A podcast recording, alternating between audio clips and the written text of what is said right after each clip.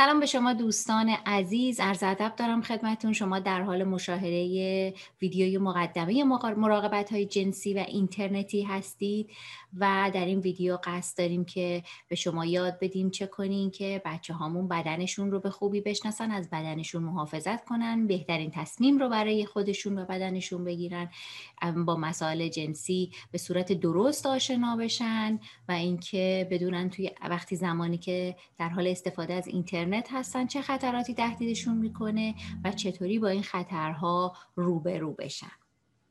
در مورد خودم بخوام بگم من نقمه کشاورز هستم. سال 1358 در یک خانواده بسیار صمیمی در شیراز به دنیا اومدم. فرزند آخر هستم و 13 سال پیش همراه فرزندم و همسرم به کانادا مهاجرت کردیم. بیشتر از 1500 خانواده رو در 11 کشور دنیا کمک کردم. حرفه اصلی مشاوره و مربیگری فرزند پروری هستش. و اما چیزی که بهش خیلی افتخار می‌کنم فرزندم هست که تمام لحظات تمام این 13 14 سال رو با لذت به من گذشت و لحظه لحظهش برای من پر از آموزش بود و هم در کنار فرزندم بزرگ شدم. من کارشناسی ارشد رو همونجور که گفتم از National University کالیفرنیا گرفتم. دوازده سال سابقه کاری در زمینه مشاورگری و معلمی دارم. مؤسس مجموعه فرزند راه در تهران هستم مؤسس مجموعه فرزند پروری کادو در ونکوور کانادا. مدرس تایید شده انستیتو جان گاتمن و همچنین عضو هیئت مدیره خیریه سطحی. مدیر مسئول انتشارات کادو Publishing House و مؤلف چهار تا کتاب آموزشی هستم. به نام وقتی به دنیا اومدی وقتی شیرین زبون شدی کیانا یک و کیانای دو. در درجه اول می‌خوایم بدونیم که چرا ما می‌خوایم این دوره رو چرا ارائه کردیم و دلیلش چی است و هدف از این آموزش ها هدف از مسائل جنسی آموزشش به بچه ها هدف از مسائل امنیتی اینترنتی چی هستش؟ ما سه تا هدف اصلی رو دنبال می‌کنیم. در درجه اول امنیت خود بچه ها و با این آموزش ها به بچه ها کمک می‌کنه که اطرافشون رو بشناسن خطرها رو بشناسن و امنیتشون حفظ بشه. جلوگیری از خطرهایی که ممکنه دوروبرشون بیاد یا جلوگیری از اتفاقهایی که ممکنه براشون بیفته. با دانشی که دارن و آمادگی برای اگر به سن بلوغ رسیدن آمادگی برای ازدواج آمادگی برای ارتباط بتونن این آمودگی رو درست داشته باشن و اطلاعات رو درست از منابع درست دریافت کرده باشن. بریم یه مقداری نگاه به آمار کنیم قبل از اینکه وارد دوره اصلیمون بشیم.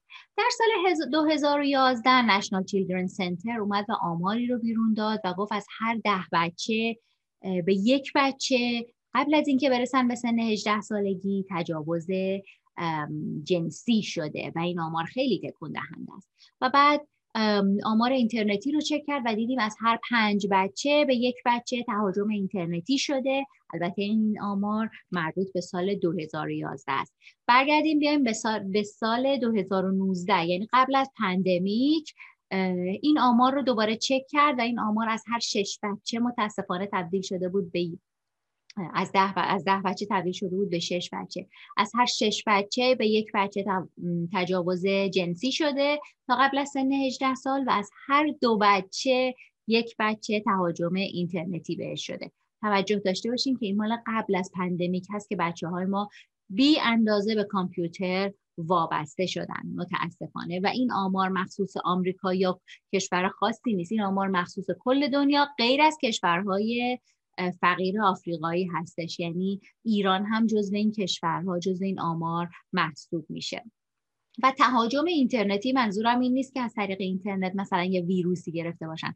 تهاجم اینترنتی منظور اینه که به نحوی روی روح و روان بچه تاثیر گذاشته باشه. تهدیدهای اینترنتی یا اخازی های اینترنتی منظورم هسته چرا ما خبردار نیستیم؟ چرا از این اتفاق خبردار نیستیم و این آمار انقدر بالا هست؟ به خاطر اینکه بچه ها در 90 درصد موارد این موضوع رو به مادر پدرشون نمیگن و در 60 درصد موارد ممکنه به دوستی یا اقوامی بگن. در مورد مراقبت های جنسی در مورد آزارهای جنسی متاسفانه از آزارهایی که به بچه ها شده 90 درصد اونها از دوستان و آشنایان و اقوام و نزدیکان کودک بودن.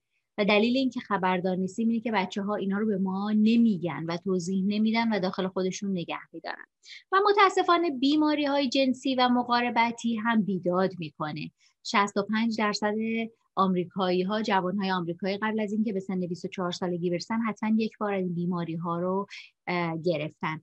و متاسفانه این بیماری ها از 13 سالگی شروع میشه و ما فکر می‌کنیم که بچه زمانی که حتی ما فکر می‌کنیم بچه های ما امکان نداره ارتباط جنسی داشته باشن. بزرگترین چالشی که من زمانی که این درس رو معمولا ارائه می کنم دارم اینه که بیشتر پدر مادرها با شروع سن با سن شروع این آموزش ها مشکل دارن. و میگن چرا باید بچه ها قبل از مدرسه آموزش های اکادمیک در این رابطه بگیرم ببینید و ما یک انسانی هستیم که با غریزه جنسی به دنیا میایم و از روزی که به دنیا میایم این غریزه رو داریم.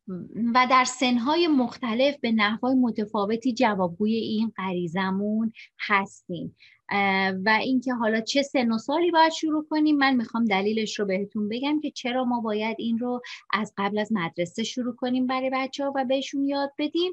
و دلیلش دلیل اولش اینه که قبل از اینکه وارد مدرسه بشن وارد یه محیط بازی بشن و یه عالمه اطلاعات غلط توی مغزشون ذخیره بشه اون ما هستیم که باید اطلاعات درست رو به اونها بدیم. فرض کنید که یه بوم نقاشی به شما دادن که روش پر از نقاشی و خط خطی و خراب هستش و به شما میگن اینا رو پاک کن و یه نقاشی جدید بکش. چقدر این کار سختیه تا اینکه یک بوم سفید به شما بدن و بگن روی این نقاشی بکش. مغز بچه های ما هم تا قبل از اون هیچ چیز بدی توش ذخیره نشده و از حالا به بعد اگر رفت مدرسه اطلاعات غلط از دوستان می‌گیره از بقیه می‌گیره و یه عالمه اشتباه توی مغزش ذخیره میشه. دلیل دومش این که بچه ها صرفا وقتی کوچیکتر هستن مشتاقن که حرف بشنون مشتاقن که در مورد مسائل جنسی بدونن. چون عاشق فیزیک بدن هستن عاشق شناخت بدن انسان هستن مثل دانشمنده کوچولو هستن. برای همین بیشتر مشتاقن که بشنون تا زمانی که بزرگتر میشن.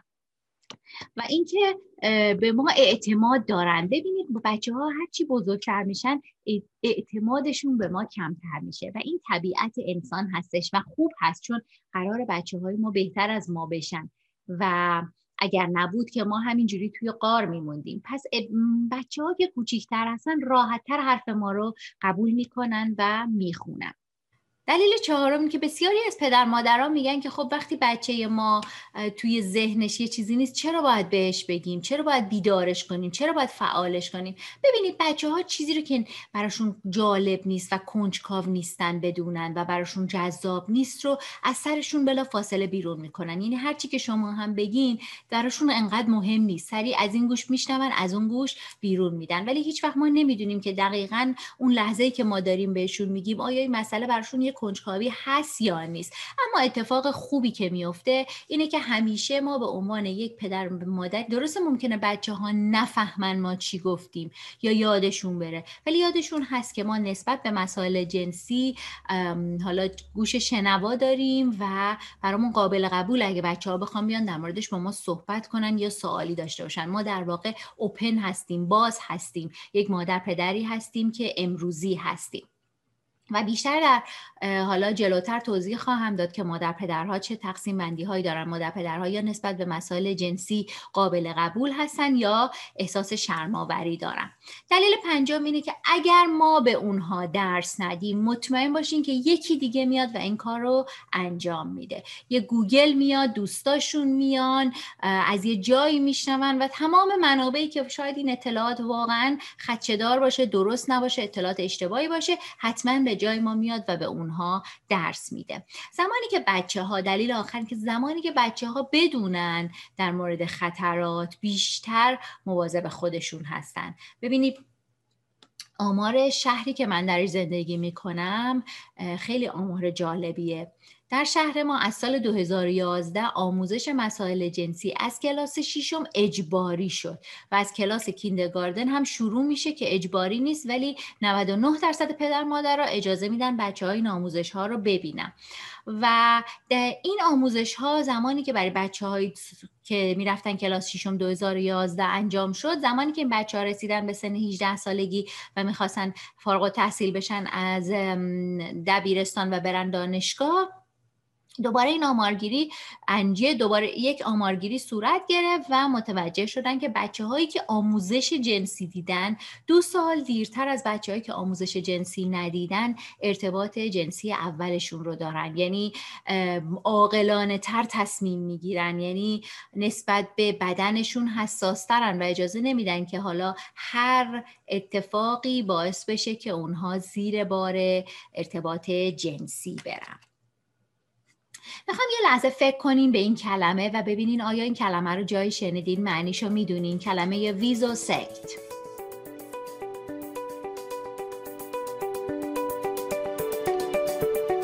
مطمئنا معنیشو نشنیدین. درسته؟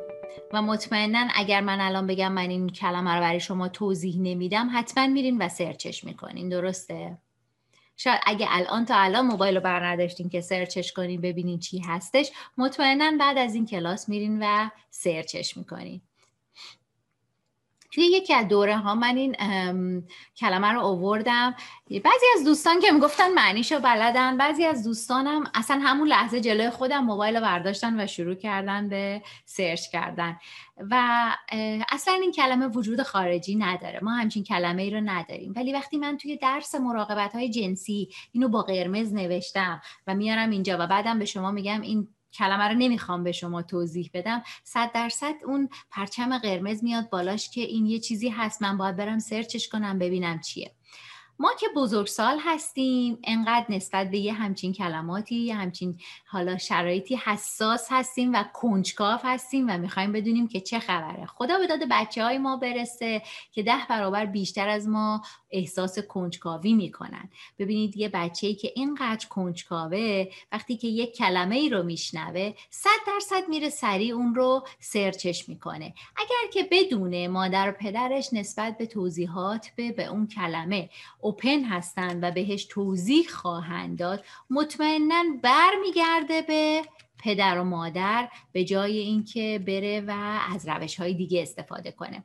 پس یکی از دلایلی که ما از زمانی که بچه ها به دنیا میان یه سری رفتارها رو باید نشون بدیم یه سری حالا قرار نیست بچه سه ساله رو بریم براش مسائل جنسی رو توضیح بدیم ولی با اون رفتارهامون واکنش هامون به اونها نشون میدیم که ما اگر که شما سوال جنسی داری اگر سوالی داری که فکر می‌کنی بقیه نباید اونو جواب بدن یا یه مقداری حساس هستش موضوع همیشه می‌تونی بیای رو ما حساب کنی و با ما صحبت کنی و ما خوشحال میشیم به جای که این اطلاعات را از جای دیگه بگیری که من راه های درستی نیستن بیای و از ما بگیری. از چه راه این اطلاعات بچه ها به دست میارن؟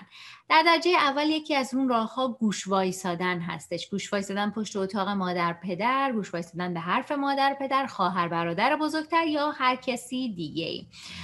از دوستاشون میشنون. دوستاشون که حالا اطلاعاتشون هم واقعا اشتباه هستش. من توی یه دوره از بچه ها میپرسیدم که چه چیزایی رو به هم میگن و از کجا شنیدن و خودم واقعا تعجب می‌کردم که چه اطلاعاتی رو اینا اشتباهی به هم دیگه میدن. توی گیم های کامپیوتری این اطلاعات رو به دست میارن بازی های کامپیوتری که خیلی هاشون هم واقعا یه چیز خیلی خارج از واقعیت هستش.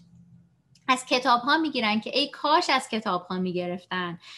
پدر مادر به عنوان یک الگو از روابط عاطفی جلوی بچه ها هستن که گاهی وقتا ما مسیج های اشتباه برای بچه هامون میفرستیم. فیلم ها هستند که خب صد درصد غیر واقعی هستند توی چتروم های گیم ها بچه ها در مورد مسائل جنسی صحبت می‌کنن یا کلماتی رو میگن که بچه های ما حساس میشن. و خب متاسفانه آقای گوگل هستند ایشون که بسیار بسیار دروغگو هستن. گوگل دروغگوی ما که خود گوگل که البته دروغگو نیست. یه سری از دوستانی که به دنبال follower هستن به دنبال بالا رفتن بازدید کننده page هستن.